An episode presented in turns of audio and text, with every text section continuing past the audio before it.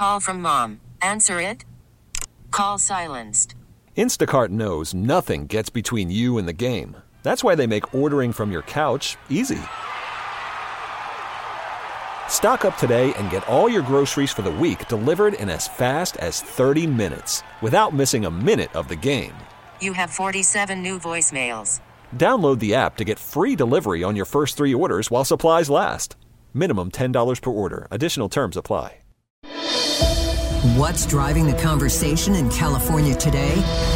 Every weekday at this time, we explore a topic that's making news in our state. This is the state of California. Good afternoon. I'm Doug Sovern, KCBS political reporter and host of The State of California, along with Patti Reising and Brett Burkhart. As we've been reporting, San Francisco's First Republic Bank is no more seized by the government and quickly sold last night to JP Morgan Chase. That affects thousands of account holders here in the Bay Area and deepens concerns over the stability of the U.S. banking system. The swift and sudden collapse of First Republic follows the failures of Silicon Valley Bank and Signature Bank. It essentially means that if you bank at First Republic, it's business as usual for now, but you will soon find yourself a Chase customer instead. For more, we're joined live today on the KCBS RingCentral Newsline by Professor Ross Levine. He's the Willis H. Booth Chair of Banking and Finance at UC Berkeley's Haas School of Business. He's an economist with a PhD from UCLA. He previously worked at both the Board of Governors of the Federal Reserve System and the World Bank. Thank you so much for being with us. All right, so it seemed that First Republic had weathered the storm and stabilized after Silicon Valley Bank went under. And then came word last week that depositors had withdrawn more than half their deposits. Then the bank's stock cratered. And now, boom, here we are. What is your assessment of how California regulators and the FDIC, you know, scrambled to find a buyer for the bank? And why was this the best course of action if it was? So I think once the bank got into trouble, the FDIC and regulators did a superb job um, they collected some support from big banks to put deposits into uh, First Republic. Uh, the, the, situation continued to decline, and then they were able to execute a seizure and a sale of the bank so that uh, depositors who were doing banking on Friday can continue doing banking on, on Monday morning with a, a change in ownership. I am curious about customers. We had a reporter talking with potential customers who are going over to Chase and they don't want to. They're going to quit the bank altogether. What happens if you have your money at First Republic right now or have a loan from the bank? What happens to you and what should you do?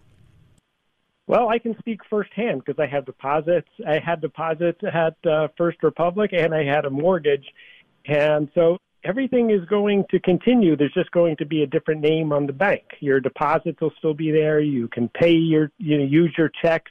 Uh, you'll still have to pay your mortgages, uh, your mortgage or mortgages, and, and things will continue. And if you want to change banks, you will have that ability to do so. And if you want to stay with J.P. Morgan, you can you can continue with this with this new bank. Help us understand the difference in the sudden collapse of Silicon Valley Bank when the markets freaked out and it, it dragged the broader stock market lower, and the collapse of First Republic, where the markets barely fluttered today. So I, I, think that the regulators did a much better job with First Republic. With uh, Silicon Valley Bank, uh, the withdrawals were very dramatic and I think caught the regulators by surprise and the overall market by surprise. I think that in the, the, ensuing weeks, people have had a chance to assess that yes, um, interest rates went up and this is going to cause problems in some banks and in First Republic in particular. And they had a chance to design a plan and lend money to First Republic so that it was not a very, very rapid collapse. And so things were just much smoother this time because I think of the way the regulators handled it. How much blame does the management of First Republic deserve uh, for, for what you know they had in place, and how much of this is the Fed's fault for, for those rapid interest rate hikes? And you know, should they have foreseen that this could put this kind of pressure on some of these banks? So the answer is yes and yes. Um, the the executives of the bank uh, both at Silicon Valley Bank and at First Republic, and probably at many banks around the country, took a very natural risk and a strategy for making money. And they collected deposits, basically paying zero.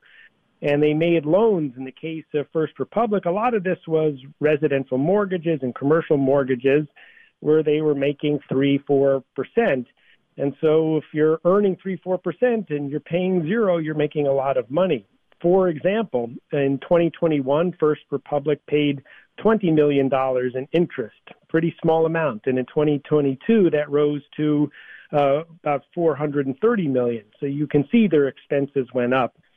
Um, so this is a classic problem that has existed in banks for a long time, and the executives took a risk and they lost um, all of the, the value of the shareholders' money. But the regulators have a lot to blame too. Um, they should have seen this in 2020 and 2021. There were risks that interest rates were going to rise, and they did. And indeed, the Fed regulators were part of the same institution that increased rates. You call it a classic problem. So, how concerned are you about more banks failing? I'm concerned about banks failing. There are several studies out now suggesting that um, there are many losses um, in banks because of the sharp in- increase in, in interest rates. And I can't point to specific banks, but broad estimates suggest somewhere along the lines of $2 trillion in losses in the overall banking system because of these increases in interest rates. So I would be surprised if this is the end of it. Do you consider both uh, Silicon Valley Bank and First Republic Bank as regional banks, or are they considered bigger banks? That's a good question. I think that they're oftentimes referred to as regional banks because they're not the gigantic banks like JP Morgan and Bank of America and Citibank, um, but they are pretty big banks. Um, uh, I think uh, First Republic was the 14th largest bank, so this is not not a not a not a small bank. You mentioned that the Fed should have seen this coming, you know, a year or two ahead of time. What should they have done instead? Should they have not raised interest rates so quickly, or not as much, or were there other steps that should have been taken and weren't?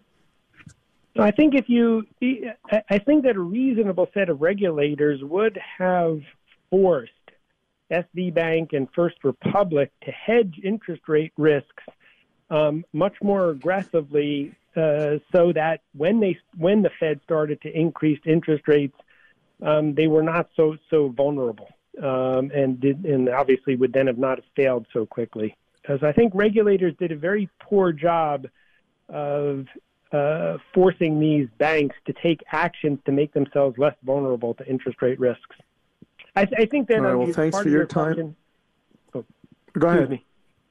No, I was just no, going to say ahead. that Finish. the Fed had to take action in order to address inflation. Um, um, so I don't I don't uh, fault them for that, uh, but I do fault them for not considering this risk much earlier.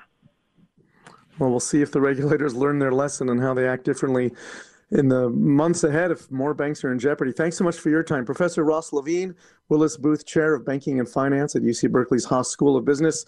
Yeah, again, if you're a First Republic customer, uh, you're going to become a, a, JP Morgan Chase customer soon enough. And as he said, you can switch to another bank, but soon enough, uh, your, your checks are probably going to say Chase on them.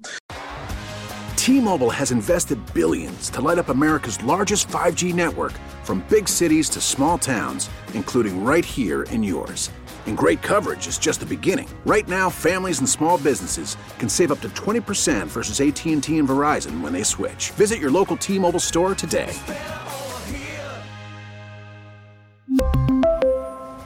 Plan savings with 3 lines of T-Mobile Essentials versus comparable available plans. Plan features and taxes and fees may vary. Spring is a time of renewal, so why not refresh your home with a little help from blinds.com? We make getting custom window treatments a minor project with major impact. Choose from premium blinds, shades, and shutters. We even have options for your patio, too. Blinds.com invented a better way to shop for custom window treatments. There's no pushy salespeople in your home or inflated showroom prices. Our design experts can help you find the perfect window treatments on your schedule. We'll even send free samples directly to you. Plus, we can handle the measuring and installation for you. Unlimited window treatments installed for just one low cost. And with Blinds.com, you'll always get transparent pricing, no hidden fees. Our free shipping and 100% satisfaction guarantee can put the spring back into your step and into your home, too. Shop Blinds.com right now and save up to 45%. Up to 45% off for a limited time at Blinds.com. Blinds.com. Rules and restrictions may apply. Oh, oh, Protect your vehicle's engine with a full synthetic oil change and save with Mobil 1 at O'Reilly Auto Parts. Purchase five quarts of Mobil 1 full synthetic motor oil and receive a $10 O'Reilly gift card after rebate. See store for details. With your Mobil 1 purchase, you'll also receive two times points during O Rewards Bonus Points Month at O'Reilly Auto Parts. Oh, oh, oh,